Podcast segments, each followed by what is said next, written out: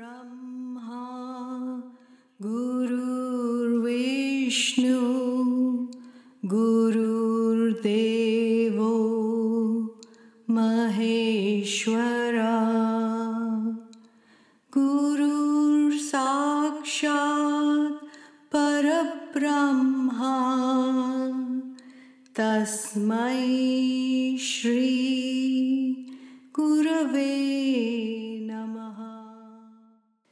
Namaste, everyone. We are in this challenging time with the coronavirus pandemic happening all over the world. I thought I would make a quick video and share my Ayurveda lifestyle so that we all can protect our immune and respiratory health during this challenging times. It's the first time where how I take care of my health directly impacts everyone else around me. So I think it's uh, our dharma, it's our righteous duty to take care of our health during these challenging times and make sure we eat healthy, we think healthy, we live healthy so that we don't get this virus and then spread it to everyone else around us, especially the elderly and people with health challenges. So I thought I would make this video and share my own personal Ayurveda lifestyle with you all, and I hope it is helpful. The fear virus spreads faster than the coronavirus. So we have to be very careful not to allow the virus of fear to inflict us, but be positive minded uh, and take all preventative measures to keep ourselves healthy in body and mind during this time. Before I begin my presentation, I wanted to give you all a quick introduction. My name is Akshata Shilvant. Um, I also go by the name Aki for people who have a hard time pronouncing my name. Um, I did this presentation previously to all the clients. Uh, wanted to send them something that they can follow and practically apply Ayurveda during this time. And when I was doing that presentation, I thought I should also do this presentation to everyone else. I'm just going to share it to everybody who wants it because I know Ayurveda works and um, I have been living this Ayurveda lifestyle for a really long time. I always like to begin it with a prayer. This is one of the popular Shanti mantra called Peace Mantra, and all my presentations, all my webinars, even my consultations start with this prayer. So let's just take a moment so that we can absorb the wisdom of Ayurveda by being calm and centered. Om Sarvesham Swastir Sarvesham Shantir Bhavatu. Sarvesham Purnam Bhavatu. Sarvesham Mangalam Bhavatu. Om Shanti, Shanti, Shanti. I think this prayer applies so much for these challenging times. The English translation of this prayer is May there be well being in all, may there be peace in all, may there be fulfillment in all, may there be auspiciousness in all. And I also say, May there be health in all, all around the world. Yogic philosophy and Vedanta tell us we can't ask for health, prosperity, or any prayer or any wish without including everyone else in that prayer. So I think this prayer um, really applies very well here. We wish good health, positive mind, courage to everyone in this time. So before I begin, I wanted to share this is my blessed guru, Paramahansa Yogananda. He's very popular in the yogic family. He's the author of the spiritual classic Autobiography of a Yogi. So there is no meaning to my life without my guru. I just wanted to share, and as a, all my presentations and webinars after the prayer start with my guru's blessing. I said before, I just wanted to share this quick video with all of you. Uh, but I would like to put a disclaimer here this is not a medical advice. All the Ayurveda guidelines here are not, I'm not promising they're going to treat, heal, or cure any disease or disorder. Um, this is just sharing my own personal Ayurveda lifestyle, what precautions, what diet I am following to keep myself healthy and keep my immune and respiratory strong during this time. So, we will be covering these topics I'll go over the daily routine. It is called as Dinacharya in Ayurveda. It is very important that we follow a disciplinary daily lifestyle, which really helps us to keep our immune strong. And I would recommend some Ayurveda herbs that I'm personally taking so that I don't build mucus, I don't um, have a strong digestive fire because in ayurveda you have strong immune system only when you have optimum digestive fire called agni. And we'll go through the diet guidelines what kind of vegetables greens uh, legumes beans i am eating and we'll go through pranayama techniques there are some powerful pranayama techniques to keep us healthy uh, keep our lungs healthy and then end it with few yoga asanas that are specific to keeping us healthy during this time. So, as I mentioned, dinacharya is a Sanskrit word meaning daily routine. Daily routine is emphasized a lot in Ayurvedic lifestyle. So, I would like to say abhyanga. You might have heard this word again. All these words come from Sanskrit language called self massage. Self massage is very, very important during this time. We are in the spring season, uh, especially in America, in the northern hemisphere. It's spring season, and what that means is in Ayurveda, it's predominantly a kapha season. Uh, there's a lot of um, mucus buildup in the body, there's flowers sprouting everywhere, there's pollen allergy. Um, but the, the nature looks really pretty. During this time, we have to make sure we balance our kapha. Um, I don't want to go in detail about Ayurveda, and I'm just assuming people know the basics of Ayurveda the Vata, Pitta, and Kapha. So, the diet and the lifestyle is mainly to balance Kapha to keep us healthy during this virus pandemic because it is the kapha that builds the mucus, it is the excess kapha that um, compromises our respiratory health, uh, our lungs, and um, most importantly, our digestive system. So, self massage is very important. Um, to keep the kapha in balance, I recommend organic sesame oil. It is energetically heating, and I like to use some essential oils with it because sesame oil really doesn't smell great. It has a very nutty smell to it. So I like to use camphor essential oil, or sometimes I use this, I don't know what brand it is, but Breathe Easy.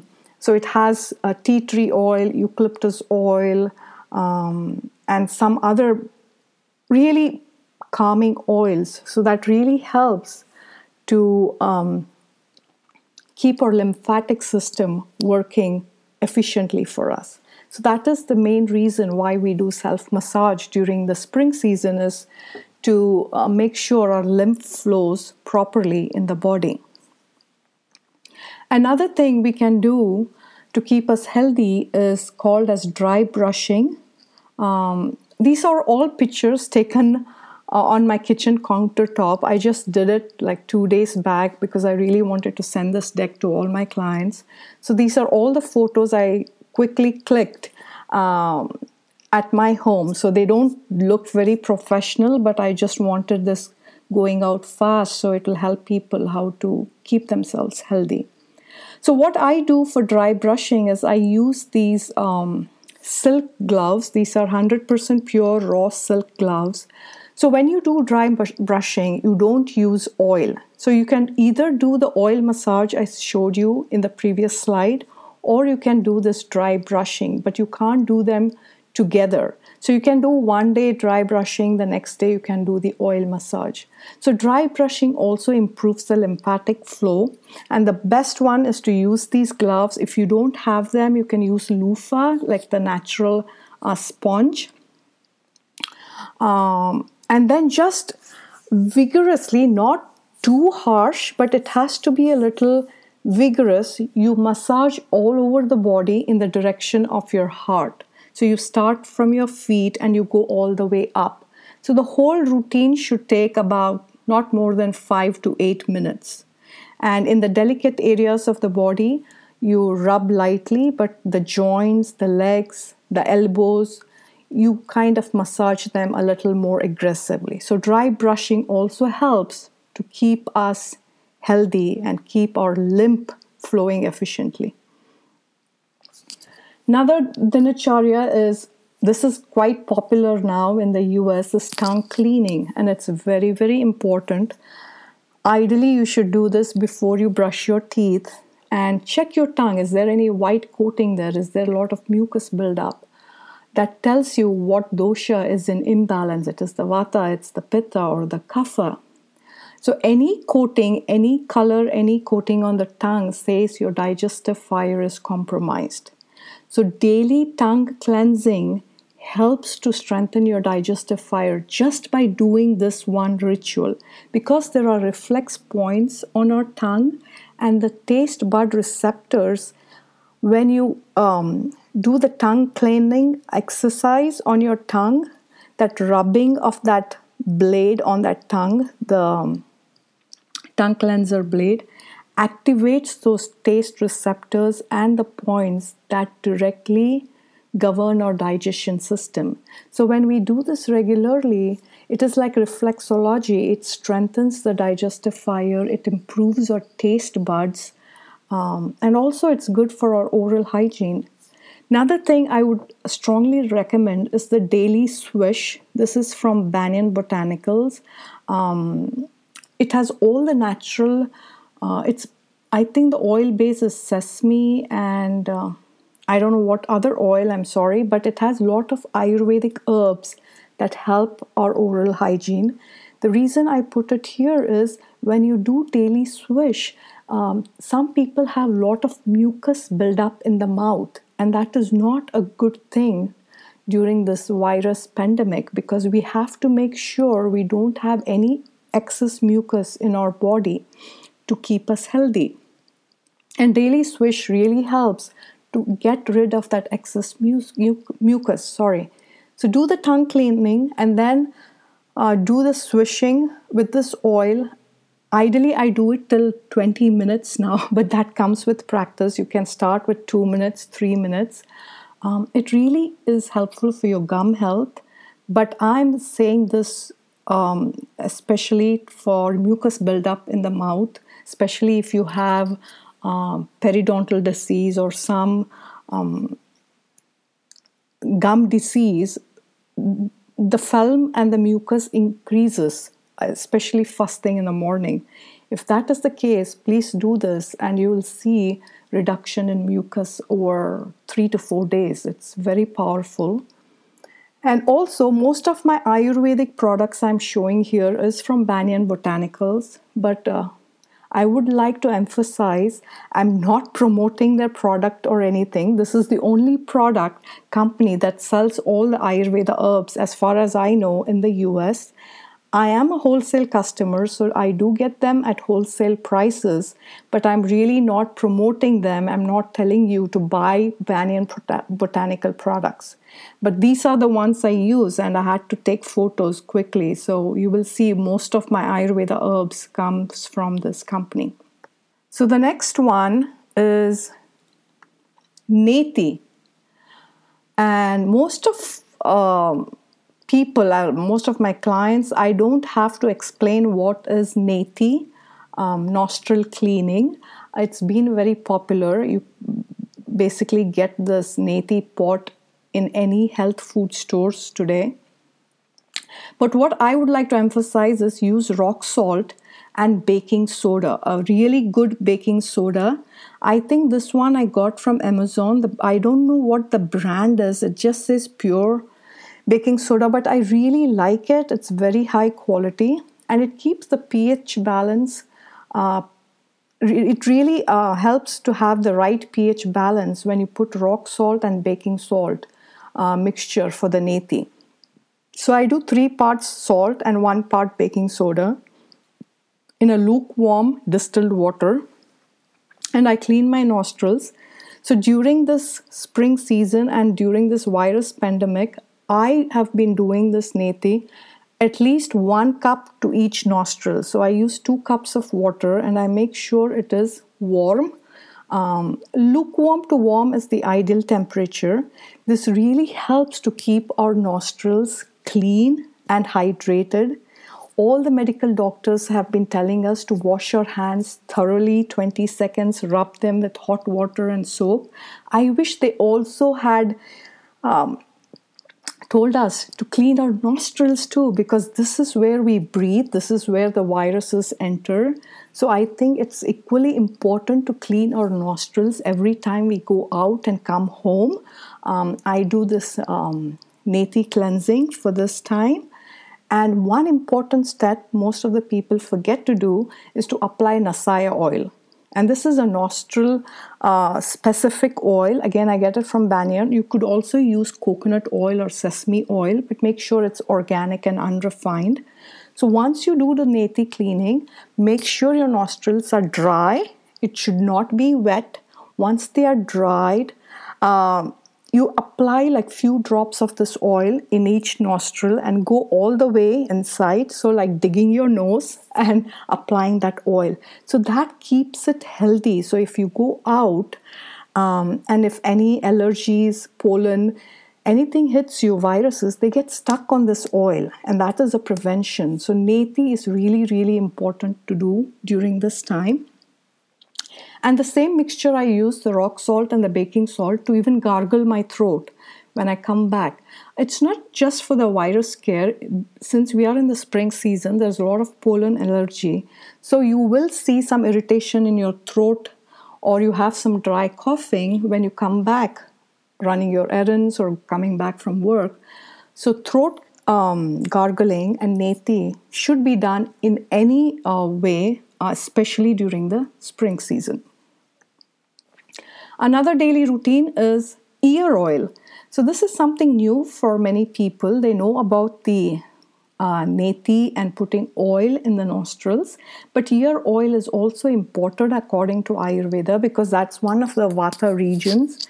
So, when it, the weather gets dry and it is um, high allergy season, we do get some earaches and the ears get dry. So putting ear oil, I do it with earbuds or you can do it with the dropper that comes with it. So keeping your ears hydrated and moisturized is also very important during this time. Another thing I have been doing is drinking water from copper jug. This is pure 100% copper. Uh, it is done with one sheet. It's a very good quality copper jug. Um, it's called as Tamra Jal. Tamra is copper in Hindi and Sanskrit, and Jal is water. So, this has been used for centuries in India. Ayurveda highly recommends to drink water from copper vessel stored overnight because this helps to kill viruses and bacteria. It's energetically heating to the body copper water is heating. So if you're pitta dominant personality, then please uh, take care to make sure the pitta doesn't get aggravated. But during this time, I have been drinking uh, copper water. It tastes it's an acquired taste. You will have metallic taste. That's copper, but it is very very beneficial to drink this Um, it's good for blood pressure. It has many, many medicinal benefits. You can Google it. But here I have been taking to help to keep me healthy um, and not get any infection. So I would strongly recommend getting a copper jug. Another important thing in your daily routine should be prayer and meditation. So after all your cleansing rituals, uh, take some time to pray and have like a 20 minute meditation every day in the morning is very, very beneficial. Uh, my guru Paramahansa Yogananda says, um, in its pure and highest form, prayer is meditation. So that really helps to heal our body, mind, and soul, and most importantly, keep us in a positive state of mind. Um, I avoid watching or listening to any kind of news. I just keep myself aware what is happening, but media can help us uh, help us to go negative. So prayer and meditation keeps up keeps us all in the right mindset. So I would strongly encourage doing some form of meditation. And this is one um, healing mantra I wanted to share with you all. This is called as um, Mrityunjay mantra, Mahamrityunjay mantra.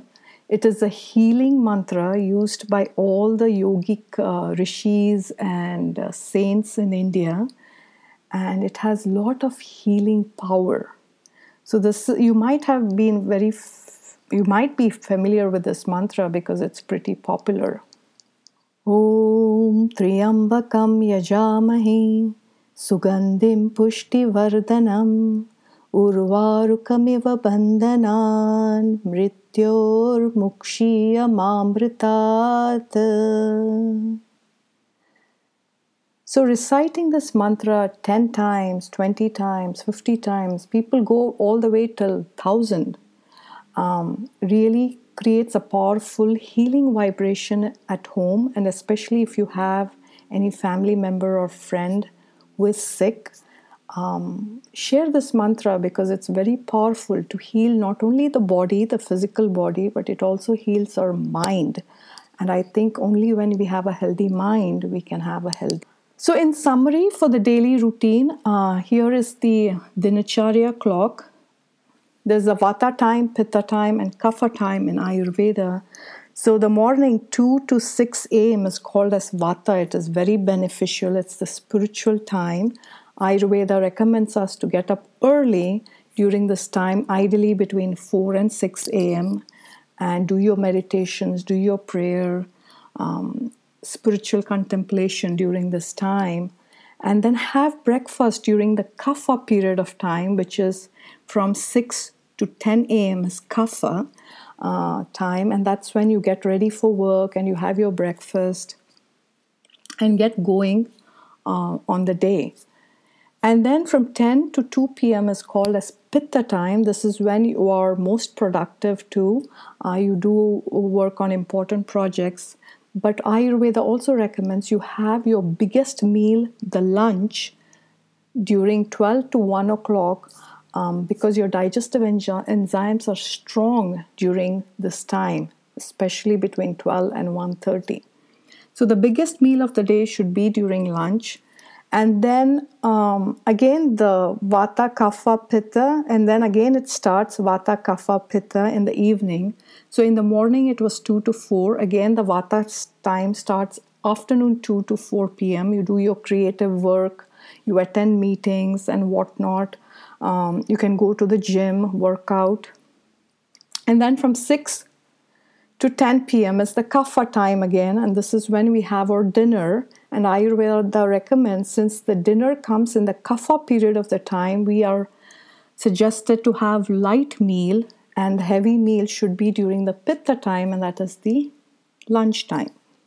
And then from 10 to again 2 a.m., 10 p.m. to 2 a.m. is the pitta time. This is when the real digestion happens when we are sleeping. So we have to get out of the way when the digestion happens. So Ayurveda recommends that we go to bed by 10 p.m. so that we don't interfere in the digestion process. So uh, getting up early, um, being regular is very important to keep healthy. And I hope this helps. So we come to Ayurveda herbs now. Here is something important I need to let you know before I start recommending Ayurveda herbs. Akshata Shilvant is not an Ayurveda physician or a medical doctor. In this presentation, Akshata has shared her own personal experience on Ayurveda. The recommendations given in this presentation for Ayurveda herbs, diet guidelines, and lifestyle must be approved by your medical doctor before you incorporate them in your life. According to the US Food and Drug Administration, Ayurveda products and practices are not generally approved. Akshata's herb and diet recommendations are not meant to diagnose, treat, cure, or prevent any disease or disorder. Please consult your medical doctor and or Ayurveda physician before starting on Ayurveda herbs or diet guidelines offered by Akshata. Akshata or Jiva Lifestyle LLC accept no responsibility or liability for any damages caused to you because of this presentation material. The three herbs that I'm highly recommending and I'm personally using is Guduchi, Vasaka, and Kalmeg. These have been used for like thousands of years in Ayurveda for building immune health. Guduchi is also called as Giloy. If you Google them, you'll get tons and tons of benefits. The best way to have them is doing kashaya, what that means is how I do is I take like half a teaspoon of guduchi, half a teaspoon of vasaka, half a teaspoon of kalmeg, uh, and I mix it in like three cups of water, keep it on a stock pot, and then boil it on a low medium flame and reduce it to one cup. So that thick concentrated liquid is called as kashaya in ayurveda and it's very potent but most importantly it is bioavailable to the body so, this is the best way to take any of the Ayurveda herbs. And then I mix that, I, di- I dilute it with like filtered water and make one cup, and then add honey to it and drink it warm. So, this is the best way to have it, but sometimes you can just take each individual herbs, mix it with honey, or you can just mix it with warm water and have it. But see, the tastes are not very pleasing. So, uh, honey kind of helps there. And classical Ayurveda always says to take your herbs on your tongue because you need to taste it. It's only when you taste the herbs, the saliva sends the signal to our digestive enzymes. The saliva sends signal to our digestion to release the right enzymes.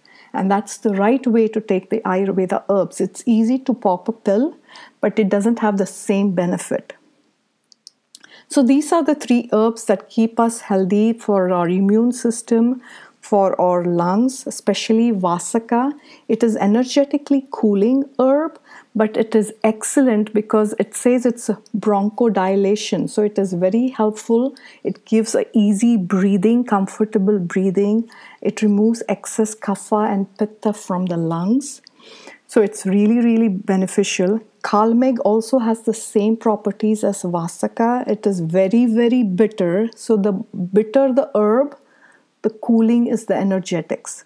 But kalmeg is really bitter. I mean you can bear vasaka, but kalmeg is really bitter. So you have to mix it with different herbs and taking it with honey, it is um, quite doable. So I would recommend these three herbs for sure. But what I do is with Guduchi, Vasaka, and Kalmeg, I also include these two herbs called Tulsi and Trikatu. And I think Tulsi is quite popular and uh, it's also called as holy basil it's not the same basil we use in Italian cooking. This is a different kind of basil. And as basil is energetically heating, even tulsi, the holy basil, is also energetically very heating to the body. So, pitta dominant people have to be um, careful, but it tastes very good. And again, it's very good to remove excess mucus, excellent for lungs, excellent for um, the whole respiratory system. And trikatu, trikatu means three herbs. Uh, so it, it includes ginger, black pepper, and another pippali, meaning long pepper. So these two herbs really taste amazing. So I use these two in the first three herbs. So it makes it really um, drinkable. Uh, so I like it that way. So Guduchi, Vasaka, Kalmeg, Tulsi, and Trikatu is the combination I have every day after breakfast and maybe also in the evening uh, around 5 5.30 but don't overdo on the dosage too. In ayurveda when you take too less it is also harmful and when you take too much it's also harmful. So we have to always use the mantra of balance and moderation. That's what classical Ayurveda talks about. And if when you have a lot of cough, especially productive cough called mucus, this again Trikatu Tulsi plays wonders and it tastes good. So what you do is uh, the easy way out is you take Trikatu Tulsi, put it in a warm cup of water like a one fourth teaspoon Trikatu, one fourth teaspoon Tulsi. You could add a little bit of turmeric and then honey. So you can do it this way, it works like a tea. Or you can use the classical method of boiling it, and that's how I like to do it. You again take like two to three cups of water, add a, half a teaspoon of trikatu, half a teaspoon of tulsi, reduce that water to one cup, and then uh, mix it with turmeric. And then when you are drinking it, you dilute it with filtered water, make it one cup. And then when you're drinking it in your warm tea, mix honey. You never mix honey in hot beverages because it turns to be a slow poison. So, honey should always be mixed in room temperature or warm liquids, never hot, and you can never cook honey. So, that is very good for productive cough. It really works and it tastes amazing.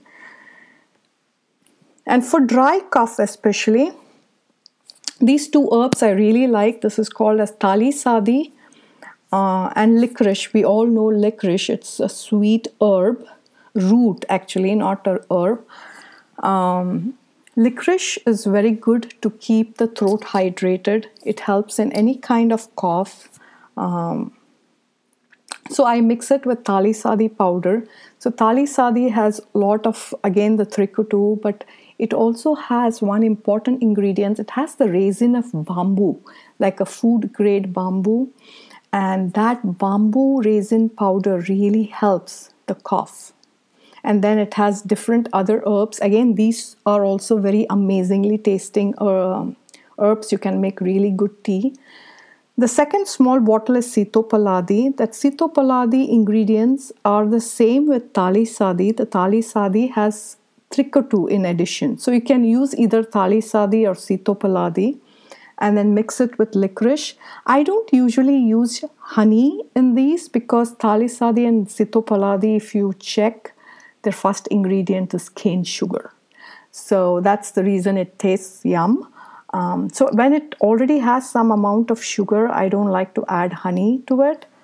But if you want, you can what it does it it also um, keeps the pitta in check because there are warming herbs in talisadi and sitopaladi to make sure um, uh, it gets rid of cough. So when there is a warming herb the pitta gets aggravated. So to keep that cool they've added cane sugar to it.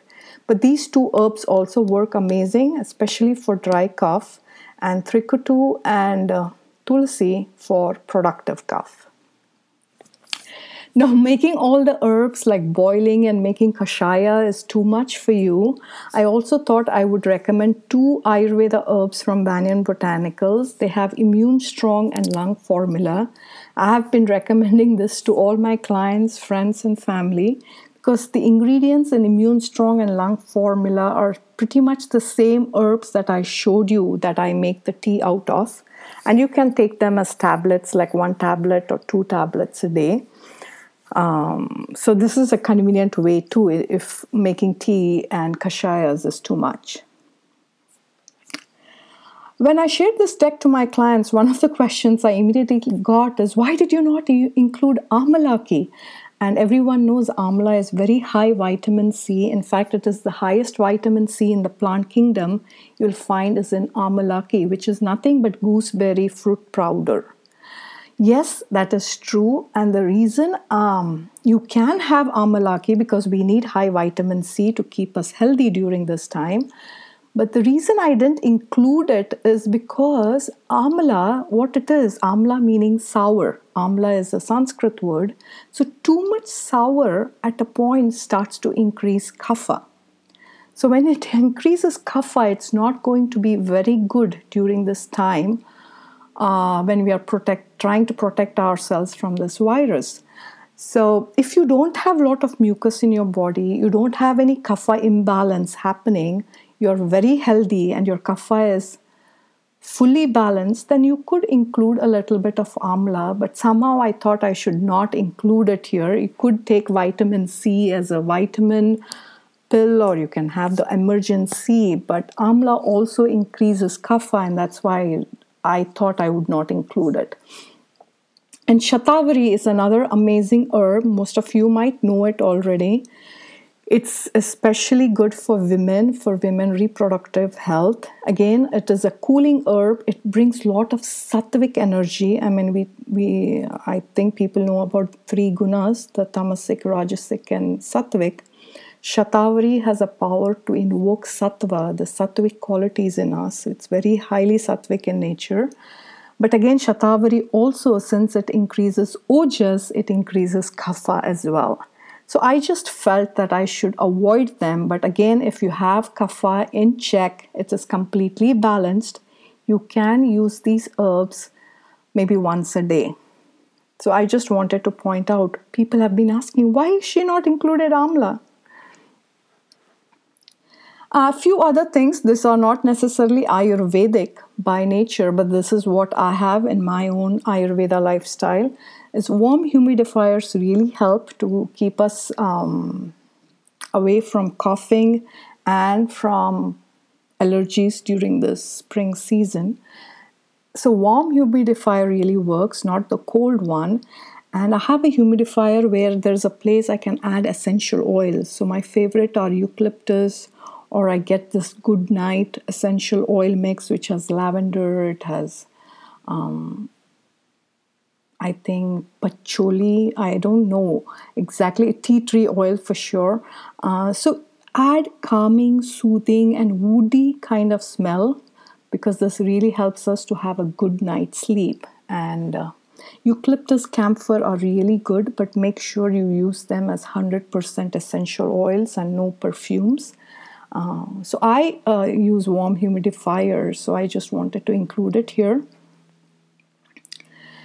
chest rubs. Um, these are really, really beneficial when you feel you're catching up on a cold or you're having some irritation in your um,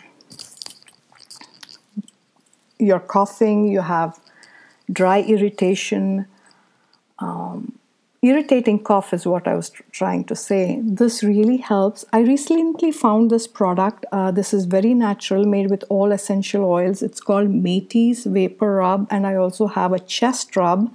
Uh, again, I buy this with full price. I'm not promoting any products here, but I'm just honestly telling you what I use in my own lifestyle.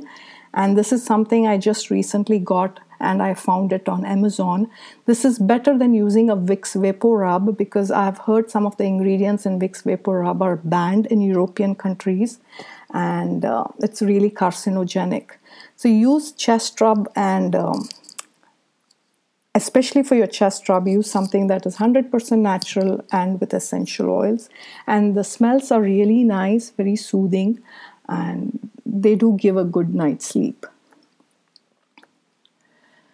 The flu alternatives, I also have homeopathy um, at home just in case I need it. If my Ayurveda herbs for some reason don't work, this is just a backup. Um, I don't know how to say this, but I'll try saying this. This is one of the most popular flu um, medicine, oscillococcinum. I think. I don't know how to say it, but it's really, really, really good if you feel like you're going to catch a flu and you have to take it at your first symptom. That is also very important. If you feel you're coming down with something, immediately take this. It really works. Um, also, oregano oil, I use it uh, if I have dry cough or some irritation in my throat. Uh, clove oil is also good. These are all 100% essential oils that I mix it in warm water.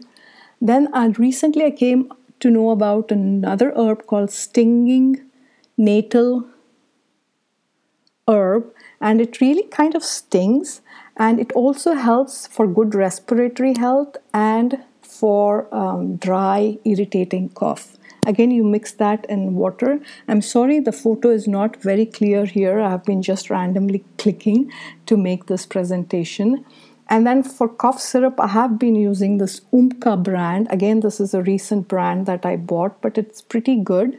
So I thought I would also give you some other alternatives which are natural and not necessarily Ayurvedic that I have been using. And supplements. I do take supplements now. Um, before this virus scare, I was taking the bottle My Kind Women Once Daily, which is on the right side. So that is only one tablet a day. The reason I like that is because all the vitamins are just 100%. Uh, for the re- uh, daily value. So it's only 100%. It doesn't have insane 500%, 1000% of each vitamin. So if you're eating pretty healthy and have a nutritious diet, I don't think we need to have a whole lot of supplements in our body. Um, after all, even though they are 100% natural and whole food based, it is still processed. Um, so I really don't rely on vitamins a whole lot. But since with this virus scare, I have been going on to the vitamin code vitamins, which is on the left side, the pink color one. I used to take this when I had hypothyroidism. These vitamins are really good and they have quite a bit of all the vitamins. They are way more than 100%, um, but they do work. And, and during this time, I thought I should take this for added protection. And I also take the My Kind calcium, which has good amount of vitamin D3. So my Malta has about 1000 IU vitamin D3 and this calcium has about 1000. So I'm taking about 2000 IUs of vitamin D3 every day and I source it from these supplements. So taking supplements during this time also give us, gives us an added protection. So just wanted to share what I take. And keeping ourselves hydrated during this time is crucial. And I live in Arizona and our water is hard water. So even though we have reverse osmosis water, it doesn't really taste good. So you have to, I flavor it with some lime or lemon um, put something in my water because just drinking plain water is like a punishment. Um, so I also do teas, a lot of decaf, uh, calming teas, or uh, invigorating teas for my digestive fire. Uh, these are my favorites. I like the three ginger from Pukka Herbs. Then I have some tulsi, ginger, turmeric. I have tulsi, cinnamon, rose. So I have some uh, stock of herbal teas I like to take to keep myself hydrated. So um, let's just summarize on the Ayurveda herbs. Be mindful what you're taking because they are very powerful and potent. Just don't take them like taking a supplement. Um, be present, be alert. I always tell my clients to offer a prayer when you take the herbs. Those are really infused with spiritual energies. They are almost like food. So have reverence, have respect when you're taking Ayurveda herbs. Don't take them mindlessly. And the more attention you put on them, the more they can be helpful in healing and balancing us. And be grateful because these herbs um, have worked wonders. Uh, when I lost my parents 12 years back, it's been so long, uh, I was the, I'm I was the only child, so I lost my mother first and then my father. Within two years of span, I lost both of them. So I went through a long grief period. But coming out, um, of the grief, pe- sorry, coming out of the grief period, I was diagnosed with hypothyroidism. So I healed my hypothyroidism with Ayurveda herbs and yoga lifestyle, and obviously Ayurveda food diet as well. But the herbs really helped me regulate my thyroid. So these are very powerful healing herbs, but we have to have reverence, respect, and be very attentive when we are taking them. So I always stress that to my clients is don't take them mindlessly because they are infused with spiritual energy and they deserve your respect. Now we come to diet guidelines. What foods, what vegetables, what grains I have been eating to keep myself healthy. So before I say what I eat and what I don't, I thought I should stress about digestive fire uh, very quickly here because digestive fire is the root cause of any disease, health, and longevity in life. So anything we aspire for, any desire we have, any anything that is bestowed in our life is the result of our digestion is what ayurvedic texts tell us. So it is that powerful um, so the foundation of ayurveda is keep your digestive fire optimized. So agni is the sanskrit word so the it is the metabolic fire of our digestion. So the digestion starts with our eyes, is what Ayurveda says. The moment we look at the food, and when you look at really yummy, um, your favorite dish, you start naturally salivating. Have you observed that? And that's the digestion process has already begun when we salivate so ayurveda always stresses to make your food um, pleasing. It should look attractive to your eyes so that when it when the eyes look at the food it should say yes i'm hungry. I need to eat this. You can't keep it boring. You can't keep it dull and dry. So the digestion starts with our eyes. And digestion is very very sensitive the process. It will turn on or off the moment we it sees the food. So making it very appealing is very important. And also the taste they have to come together synergistically. Like when i was working in it i had a co-worker who used to have like an apple and a nutrition bar. They both don't work. So when you're eating apple and then you eat nutrition bar the saliva production is very, very minimal inside the mouth. So, the rule is you have to eat foods where you secrete more saliva. It has to come together synergistically. So, when you are chewing the food, your saliva should make it, um, I mean, it should excite your taste buds so that it secretes more saliva. And when the saliva secretion is enough in the mouth, it gives the signal to the digestion to secrete the right enzymes. And if the taste buds are not excited, we don't um, have the right digestive enzymes in the digestion when the food reaches the stomach. So that is really key is to make sure your food looks good. It also tastes good. It's very, very important. It has, should come together synergistically. Um, Ayurveda strongly emphasizes don't count calories, count prana in your food. So it strongly emphasizes on eating fresh food, freshly cooked food. The best food with high prana is if you eat that food within 30 minutes of your cooking, that has the optimum prana in the dish. So when you consume more prana, you will keep yourself naturally healthy because the tejas, the ojas, and the prana is residing inside you and that keeps you healthy, builds the strong immune system. So, the secret for optimum digestion is eat high prana foods, freshly cooked and seasonal. And I always emphasize eat organic, um, that makes a huge difference. And instead of counting carbs, proteins, fats, count high prana is what Ayurveda says. How much fresh you eat uh, makes you alive and healthy inside and out.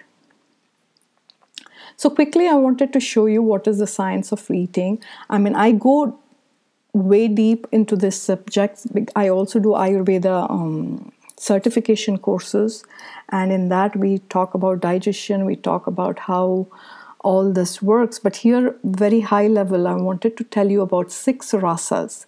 So there are six tastes in Ayurveda sweet, sour, salty, pungent, bitter, astringent. So when when any food you put in the mouth, the taste buds recognize is it sweet, is it sour, is it bitter, pungent, what taste are you eating? And then there is energetics of food. So every food has energetics according to Ayurveda. Either that food is heating, it is cooling, or it's neutral. Like, for example, let's take tomatoes. Tomatoes are energetically heating. So, if you study Ayurveda, you know, like if you're Pitta dominant, you will limit or avoid tomatoes during the hot summer season, especially the Arizona summer. So, every food you take has energetics associated with it. So, in summer, Ayurveda says eat energetically cooling food. That does not mean temperature wise cooling, it means, like, let's say, yams, cruciferous veggies like cauliflower, cabbage, they are energetically cooling. So that helps pitta during the summer season. But if you eat spinach or mustard greens, they are energetically heating and that creates more heat in the body. And vipaka is the post digestive effect. So every food we taste, every food we eat has an energetics, but after we digest it, there is a post digestive effect which is very important. And if the post digestive effect vipaka is sweet, then it keeps you cool. Um, if it is sour and pungent, then it has increased the heat in your body.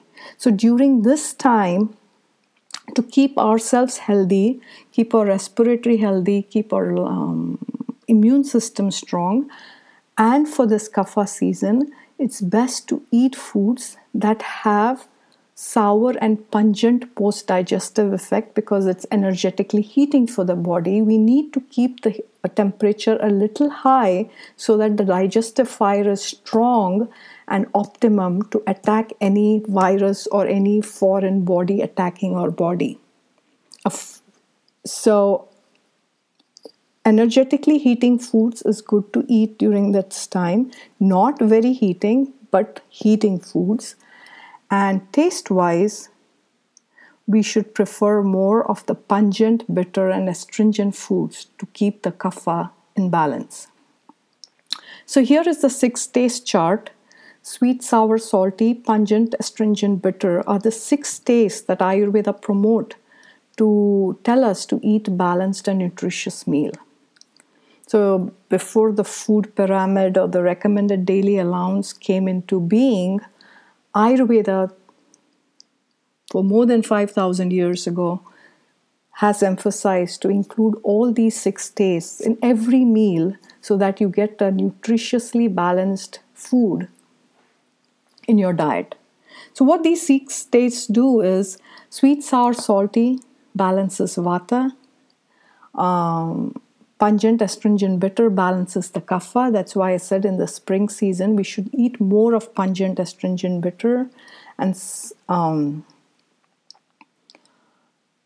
pitta should say sweeter, bitter, sweet, bitter, and astringent balances pitta dosha.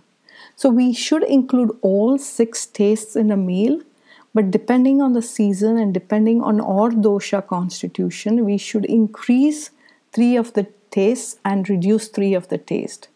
So when I say in this kapha season, in the spring season, eat more of pungent, astringent, bitter, you should also include a little bit of sweet, sour, salty in your meals, but dominant uh, portion should be coming from the tastes of pungent, astringent, and bitter foods. So, these six tastes, the sweet is the taste that helps in ingestion. So, when we put the food in our mouth and we are chewing it, no matter what kind of food you're eating, it ultimately makes it sweet with the saliva secretion and all. And when it hits our stomach, the taste that is predominant is sour and salty. And when the assimilation process starts, the taste becomes pungent and bitter. And the last, when it when the uh, food is digested and then it goes, uh, the undigested food goes through the colon for excretion, the taste becomes astringent. So this is how the six states are important, especially when people have a lot of constipation, dry stools, IBS. I always recommend eating more of astringent food because astringent foods helps to eliminate stuff from the body that is not needed. And if people have malnutrition issues, you should include more of the pungent, bitter foods because that helps to um, absorb all the nutrients in the body. So I hope this helps and the six states you know this is again uh, these all slides are coming from my um, ayurveda certification courses but briefly what does these these do? Sweet builds tissues they calm the nerves especially when we are nervous and we are have a lot of anxiousness the mind is restless especially vata mind gets restless. I always recommend eat some dates. It will calm you it will calm the nervous system. So, hearing news, getting nervous, include a little bit of sweet, even though it is a spring season, that helps to calm the nervous system. Bitter, we'll be eating a lot of bitter during the season, and bitter is energetically cooling by nature, but it is helpful to detox our liver, our kidneys, and uh, very beneficial for our immune system. So, this is what the six taste does. Mm, one important thing I need to let everyone know for this time is please don't do any kind of spring detox because spring detox compromises our digestive agni. When we do some kind of detox, I have seen people doing a juice diet, doing all sorts of really aggressive detox during the spring. It is good if it was a normal condition, but right now we are all focusing on building a strong immune system to keep us healthy. And any kind of detox, when the toxins are going out of the body, the digestive fire is naturally compromised. So, we don't want to compromise our digestive agni during this time. So, please don't do any kind of spring detox this year. You can always do it next time or end of the year. Now, we come to the Ayurveda spices. Spices are really, really important on Ayurveda because they not only enhance the flavor, I just told you, taste is very important. That is one of the first step after we look at the food. It has to taste good for the digestive system to kickstart. So, to make it tasty, the spices play a crucial role. And once the food is tasty, the enzymes are secreted well and the digestive fire is optimum to digest the food.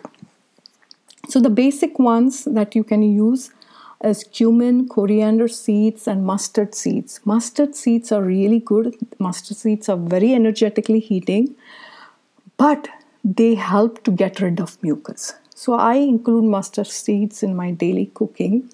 So you can use cumin powder, mustard seeds powder, coriander seed powder mix and use it in any of your savory dishes or you can use them as their whole. You just have to saute them in a base of oil. Black pepper is also good. Another herb spice I like to recommend is asafoetida. It is also called as hing and that also helps to keep our vata and kapha in balance. And um, especially in India, certain sections of people don't eat onion and garlic because they are tamasic by nature. So they include asafoetida in their cooking because that, that gives that. Um, you can call asafoetida has that umami flavor, you know, and you, you even if you don't put onion and garlic, it still makes the dish tasty.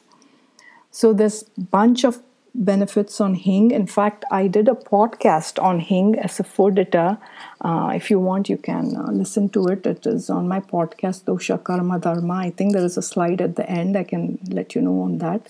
And turmeric, as all of us know, is amazing antibacterial, antiviral, and has tons and tons of benefits. One thing I would say is when you cook any savory dish, put turmeric at the end after you switch off the gas, switch off the heat. Don't really cook the turmeric. Uh, if you really want to um, maximize the benefit of turmeric, always add it at the end. I add it after switching off the gas and mix it in my curry dishes or any savory dishes. And also, turmeric is bioavailable only when it is mixed with some f- sort of fat and some sort of heat, like black pepper and olive oil. Put turmeric, you will immediately absorb all the benefits of turmeric because turmeric is fat soluble. And that's the reason Ayurveda says that's the best way to absorb turmeric in the body. So try to use it after switching off the gas. And using raw turmeric is not that beneficial except mixed with Ayurvedic herbs. It can work mixing it with honey and herbs. It, it does help, but 100% absorption happens when you mix it with fat and some sort of heat like black pepper. And I have been using a lot of garlic and ginger in my diet. Classical Ayurveda people really don't use garlic, as you know, it is tamasic and also quite rajasic. But garlic has five of the six tastes that I just told you, except salt. All the other five tastes are quite dominant in garlic sour, salty, bitter, pungent. So it is very beneficial to keep our uh, immune system healthy. So I include it. And ginger, as you all know, is very healthy. Making ginger tea is good, but I use ginger and garlic in my cooking as well. But I recommend fresh, not like powdered or uh, dehydrated spices. Fresh is the best. And here I have garlic pickle I just recently made. I generally don't make garlic pickle, I make pickles out of lime. Uh, because I'm a pitta dominant person and garlic is quite heating. But to keep myself healthy um, during this time, I have made garlic pickle and this is really, really yum. I've made it using all the coriander, cumin, um, I've put asafoetida in it, I've put trikatu in it, I've put Ayurveda herbs, hingashtakha in it. So, this also helps to keep your respiration healthy. And when you eat this garlic, you'll immediately uh, secrete a lot of saliva, and that's a good thing because that helps for digestion. But pickle should be eaten very less. Um, it is like a condiment, don't make it a main dish. Now, coming to veggies, I have been including kapha pacifying veggies because these are the cruciferous veggies that uh, remove excess mucus from the body and being astringent in taste, they help to shed excess weight as well. So, all the cruciferous veggie families, Brussels sprout, cauliflower, cabbage, broccoli, are all good during this time, but I would emphasize eat them cooked and not raw, please. Please add them cooked. Don't eat raw because that will imbalance vata big time. And asparagus is also very good. Uh, use them in any savory dishes, use them in any soups. And French beans, the long beans, those are my favorite. All these high nutritious veggies keep the mucus in control and also builds our immune system. So, eating these kind of veggies, and then you also feel um, full and satiated because uh, you don't feel hungry that much. Cruciferous veggies are also high in fiber and high in nutrition, so that keeps you um, full for pretty long time. You don't have to snack often, and uh, it's also good for excretion. Uh, so overall, uh, cruciferous veggies are good to incorporate during this time. This is Brussels sprouts curry I just made last week. I just clicked a photo. Uh, it's really yum. I just use cumin, coriander, spices, and a uh, little bit of chili powder. Uh, add some lime juice and then saute it well and it tastes really yum and there is no lot of when you cook brussels sprout you don't taste that much bitter and it's quite doable there's another vegetable called bitter gourd called as karela in indian language and that is super bitter no matter how much you cook no matter how much you um, try to remove the bitterness it is super super bitter but brussels sprouts is quite forgiving I also include a lot of greens. I bring a cilantro, mint, dandelion greens, kale. Then amaranth leaves are really good, but you don't get them in like Whole Foods or Sprouts. I get them in Indian grocery stores. And amaranth greens are really, really good as they're high in iron, protein.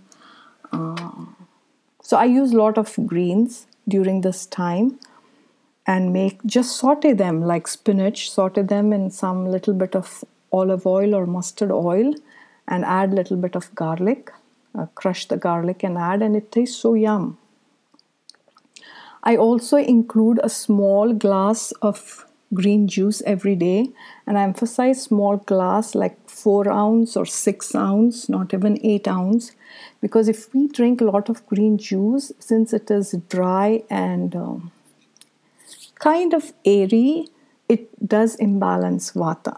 So we have to make sure the vata is also balanced during kapha season. So I do include green juice, but it should be in small quantity and best time to have it is before lunch. Uh, like 30 to 40 minutes before lunch, have a glass of juice. I would not recommend having it in the evening because as the day goes um, later in the day, the digestive enzymes are low and anything when you eat raw, you need strong digestive enzymes to digest it. So have green juice, but have it in small quantities and preferably before lunch. Now, coming to beans and legumes. Uh, these are the beans and legumes I have stocked up. This is also good for planning since all the grocery stores are wiped out with everything now. Um, so stock up on your mung beans. Uh, this is called as brown chana. It is like brown chickpeas and moong dal. Very, very good beans for balancing kapha, removing mucus, and helping to keep um, strong immune system. Again, I boil them in pressure cooker. I soak them overnight and boil them in pressure cooker and use them in any savory dishes. But these are really the best beans and to have for the kapha season. And you can buy them on Amazon or you can go to an Asian grocery store. And I would strongly recommend buying organic so there's no chemical and pesticides in it. And they don't spoil. You can stock beans and legumes for even a whole year if you want to in your pantry. And I also use quinoa in moderation during this time uh, amaranth is what I really, really like. So I cook it just like I cook quinoa, but I think amaranth is far better than quinoa. Uh, quinoa, if I eat too much, I have seen I do. Um, I do see some mucus build up with quinoa, but I don't see it with amaranth. Then I also include uh, different kinds of millet especially in India, you get so many different kinds of millet. So I had been to India last June and I got some millets from there, and these are really ancient uh, heirloom millets. So they have not been genetically modified and things like that. And I use kidney beans, all organic. And millets are gluten free as well, so they really help. Uh, gluten free dough doesn't create any mucus so, going gluten free during this time is also beneficial provided your body constitution agrees with it. Like if you're vata dominant and you eat only gluten free produce, you will be way off in your vata. So, gluten creates more airiness, more dryness, in your body. And vata is dry and air, airy by nature. So, except for vata, pitta, and kapha do very well with gluten free. So, when we mix beans and legumes in our diet, one fat I always recommend is ghee, which is also called as clarified butter. And I like to make it at home. It's when you make ghee at home, you'll never buy it in the store. And the brand I have been using for many years is the Organic Valley unsalted butter. The reason I use Organic Valley is if you want to make authentic Ayurveda ghee, it has to be made with cultured unsalted butter. And as far as I know, the organic cultured butter in the US, only Organic Valley sells it. So that's the reason I use it and I pay full price. Again, this is not marketing or referring any product. This is what I honestly use and uh, and I pay for all the products. So ghee is very beneficial when you use beans, legumes, especially for vata dominant people. Uh, if you have gas, bloating when you are eating beans, um, make sure you um, cook it in ghee and also add asafoetida to it. So you will notice there is less bloating or no bloating or um, any gas issues if you use asafoetida or ghee. So try it, and most of my clients have benefited from it. And for grains, again, I use quinoa. I mean, it's really not a grain; it's a pseudo grain. But I use quick oats, amaranth. I for breakfast I do make some quick oat savory pancakes, and um, have them instead of having bread. Amaranth is also very good in making breads. An organic suji is semolina, but it's a very fine uh, grained semolina where you can make like a cream of wheat, is what it is. You can make cream of wheat porridge. So these are good for breakfast items like making pancakes or porridge. Again, good for kapha. And for flours, I use spelt flour. I really don't use any wheat flour at home after I got healed from hypothyroidism. I had been completely gluten free and vegan uh, during my hypothyroidism phase. But now I've brought gluten back and I'm also not 100% vegan. But I haven't, I do eat wheat once in a while, but I generally eat spelt flour, the organic sprouted spelt flour. So these are the brands I personally use. That's why I just clicked a photo keeping them on my countertop. And uh, jawar flour is sorghum flour with that blue clip. That is also very good. I mix it with my spelt flour and make homemade breads. These all are high fiber, high nutrition grains, but they don't uh, create excess mucus. Wheat is a mucus creating flour. So in a way it is good to limit or avoid wheat for at least few months during this time. Spelt is okay because it's like an ancient grain and I don't build mucus with spelt but I do if I eat wheat every day. And I also do multi-grain atta like I put different grains and uh, mix it with spelt flour. It's like quinoa, amaranth. You can put uh, spelt in it. You can put amaranth grain, quinoa grain, uh, sorghum sorghum uh, flour. So I mix and match and make my own breads. Another thing I also like is ragi. Ragi is also millet, but it's finger millet. It's energetically cooling, but very very high in iron and protein. So I also make breads with that if there's too much garlic, too much ginger, too much heating spices going into my body, then I also do breads with finger millet that cools my pitta. So here is some photo that I had done randomly, maybe this came from my Facebook page, so it's been a few months old.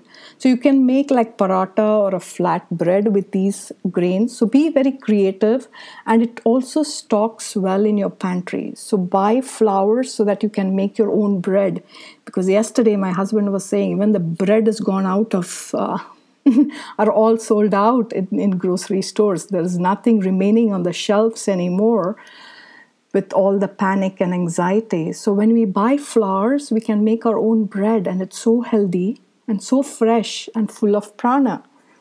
So they stock well in pantries. So stock them up anyways, not just during this time of coronavirus scare, but any time of the year they stock well. This is a gluten free bread again. I love making. This is made with quinoa and mung beans. And I just um, grind the quinoa. I soak the quinoa and mung beans for at least four to six hours, and then I grind it in my Vitamix and make like a pancake batter. You can make it savory, throwing in cumin, coriander. You can add some onions, put some garlic and ginger. So you use your creativity and make a savory bread and eat. And savory breads are good for digestion during this time than sweet breads. As I said, the sweet taste is heavy to digest, and also sweet builds more mucus. So when you eat savory, you're thinning out the mucus and expelling it out. So quinoa and mung bread is also something amazing you can make. They take like 15 to 20 minutes to make, fairly easy as long as you have a skillet and a good blender at home. Planning. Ah, This is another thing um, classical Ayurveda says is don't be a fanatic, be flexible to the changing times. My freezer used to remain empty all year round. The only thing you'll find in my freezer is waffles and frozen peas. My husband loves to eat waffles, and I stock up with organic peas. But this time, I have stocked up with other foods like burgers, um, and um, pita breads, frozen veggies, just in case we need it. So, this planning is also important. I mean, you don't have to be an Ayurvedic fanatic and say, I won't eat frozen foods. You have to change with the changing times. So, this is a good safety net because already all the grocery stores, there is nothing remaining on the shelf. It feels scary if you read the hear the news, but it's good to plan and use our common sense. So I have stocked few things in my freezer. So in summary for the diet, avoid and limit on nuts. So anything high fat will increase kapha. So I generally don't eat a whole lot of nuts during spring season anyway because they do build a lot of mucus. And in fruit wise, I avoid bananas or any heavy uh, fruits, but you could include organic strawberries, blueberries, oranges are good. Uh, you can have them in juices as well, but not frozen fruits, but fresh as much.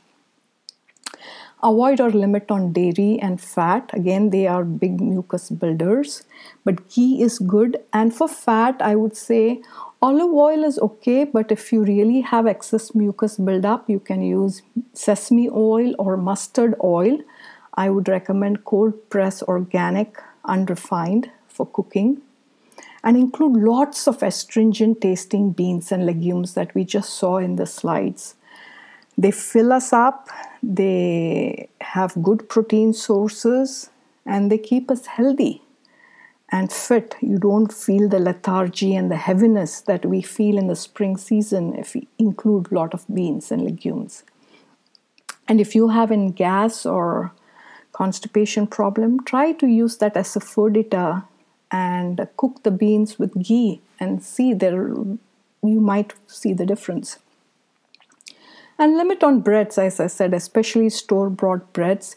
You can make your own bread, the savory breads I was talking about. They taste really yum. And once you start eating those, your taste buds get refined and you would not want to touch those store bought breads because once the taste buds are refined, they will force you to eat high prana, home cooked fresh meals. So, refining the taste buds is all uh, what is Ayurveda about, honestly. Now we come to the breathing techniques that I wanted to talk about. Um, pranayama, it's the regulation of life energy.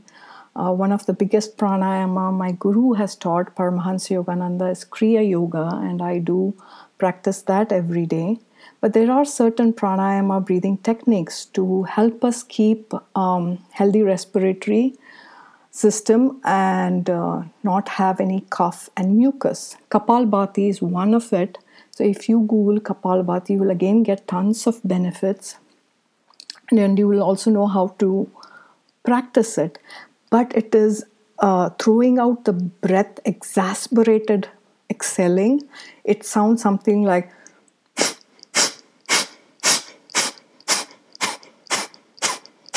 something this way. So it is quite rigorous and it is heating.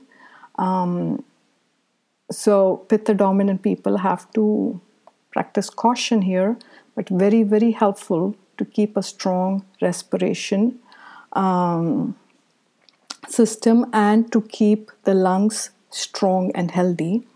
Anulom Vilom is that alternate nostril breathing. It's quite popular these days. You inhale through the left nostril, you exhale through the right, then you inhale through the right nostril and you exhale through the, life, the left. So, this is one uh, full round of Anulom Vilom. So practice them like 10 or 15 times.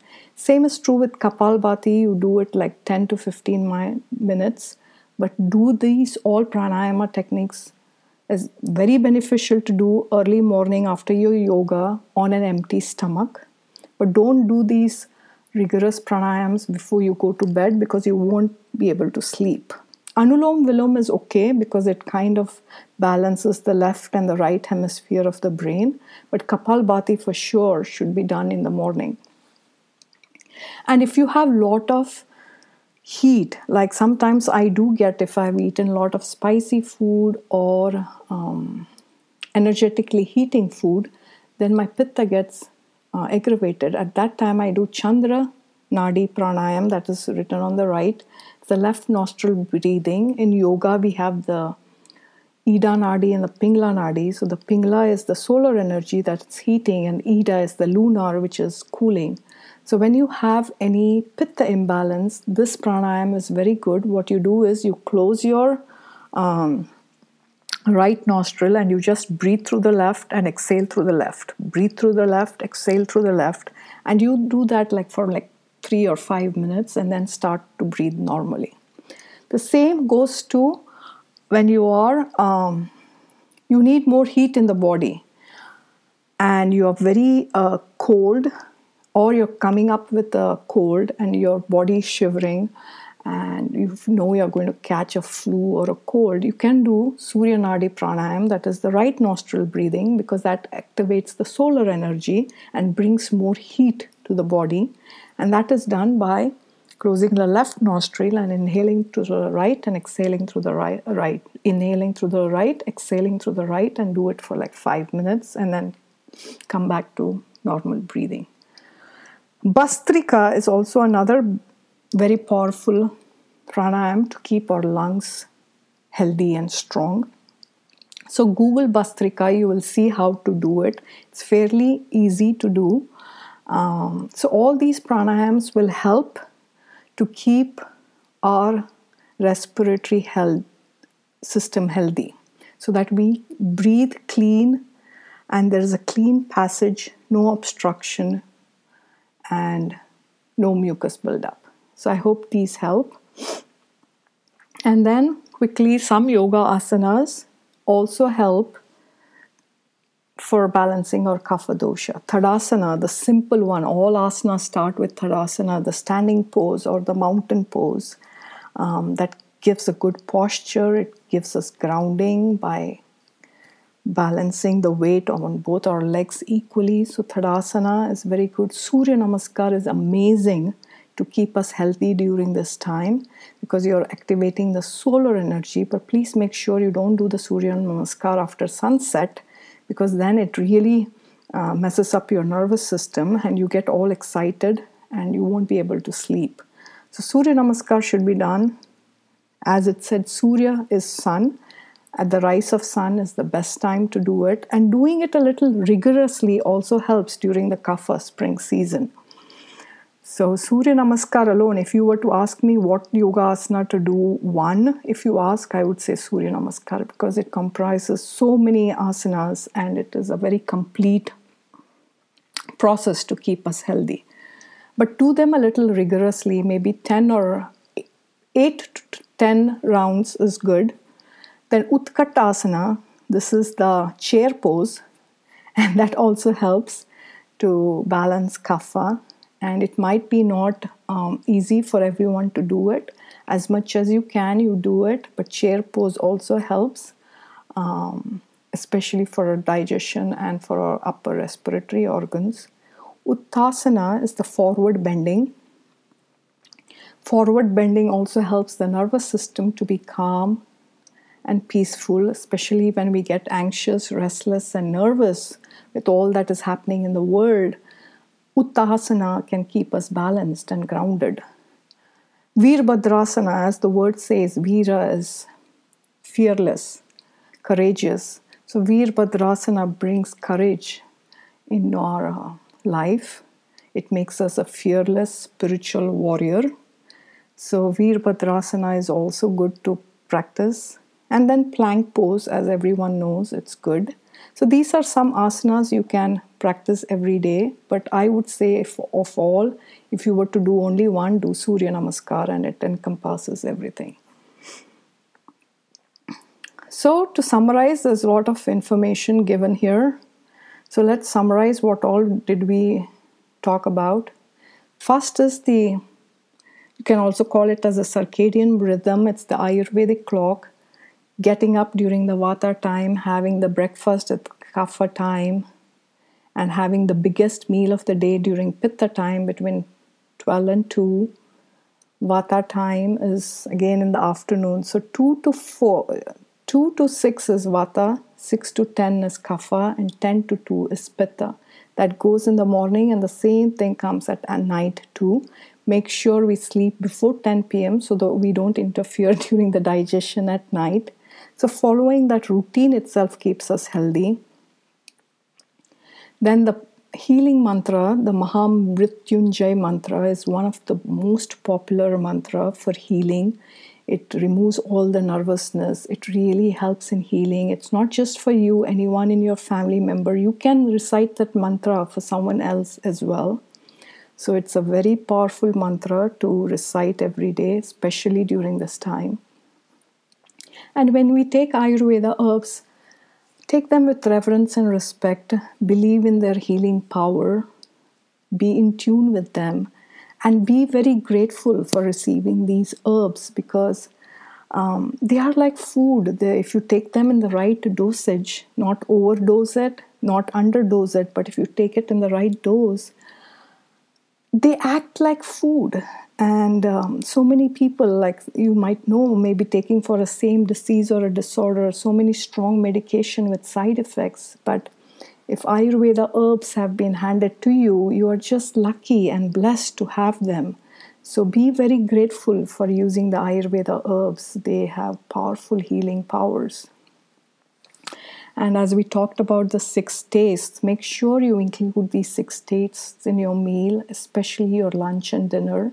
And during this time, uh, pay attention to eat more of the pungent, astringent, and bitter taste. The pungent comes with garlic, ginger. Astringent are all the beans, legumes, um, asparagus, celery, and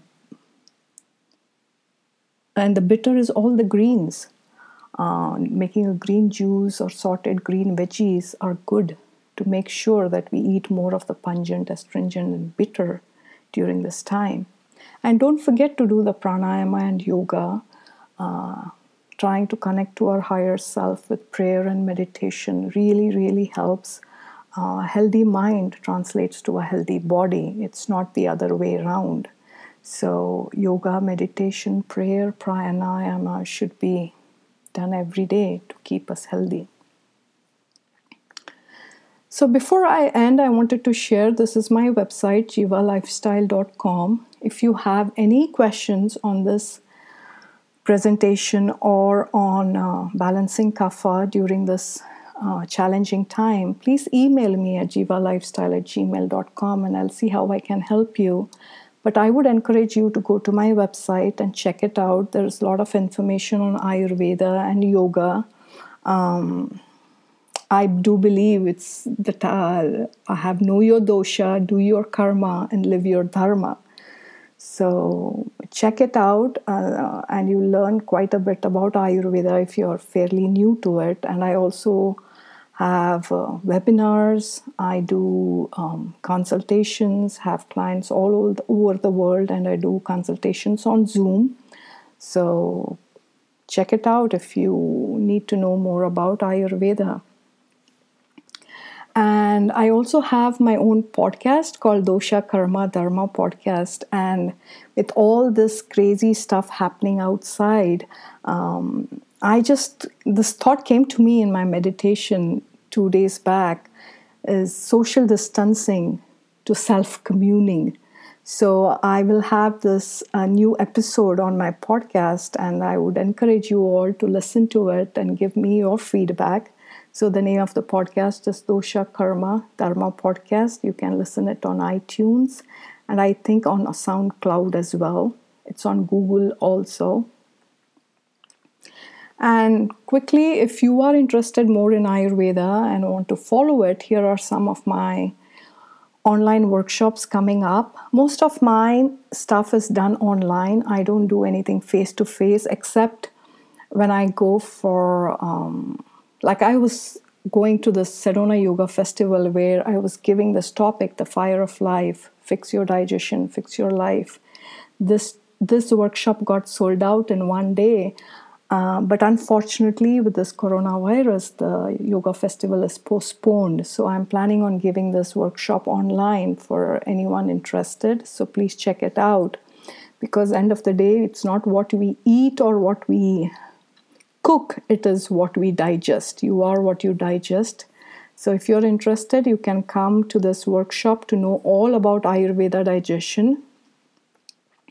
And this was another workshop I was doing at Sedona Yoga Festival that I'm giving online now is Ayurveda psychology for beautifully messed up women.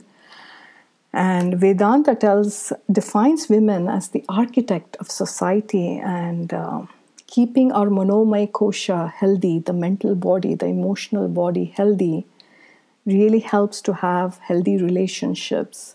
Um, have a good, successful life in every aspect. We need a healthy manomaya kosha. So, this is again from the teachings of Bhagavad Gita and Vedanta. If you're interested in it, um, send me an email and I will let you know on these workshops. And if you have questions, please email me at jivalifestyle at gmail.com. I would be happy to answer them. And uh, I hope this was helpful for you and you will incorporate some of the things I have shared on Ayurvedic lifestyle. So it's been a pleasure sharing this information with you all. Thank you for your time and namaste. This has become a global uh, way of greeting with no handshakes, no hugs anymore. Namaste has been a global form of greeting now. And Namaste is the soul in me bows to the soul in you. So thank you so much. And let's be positive, let's be healthy. And uh, thank you again. Bye for now. तेजस्विनावदितमस्तु। मा विद्विश्वावहै ॐ शान्ति शान्ति शान्ति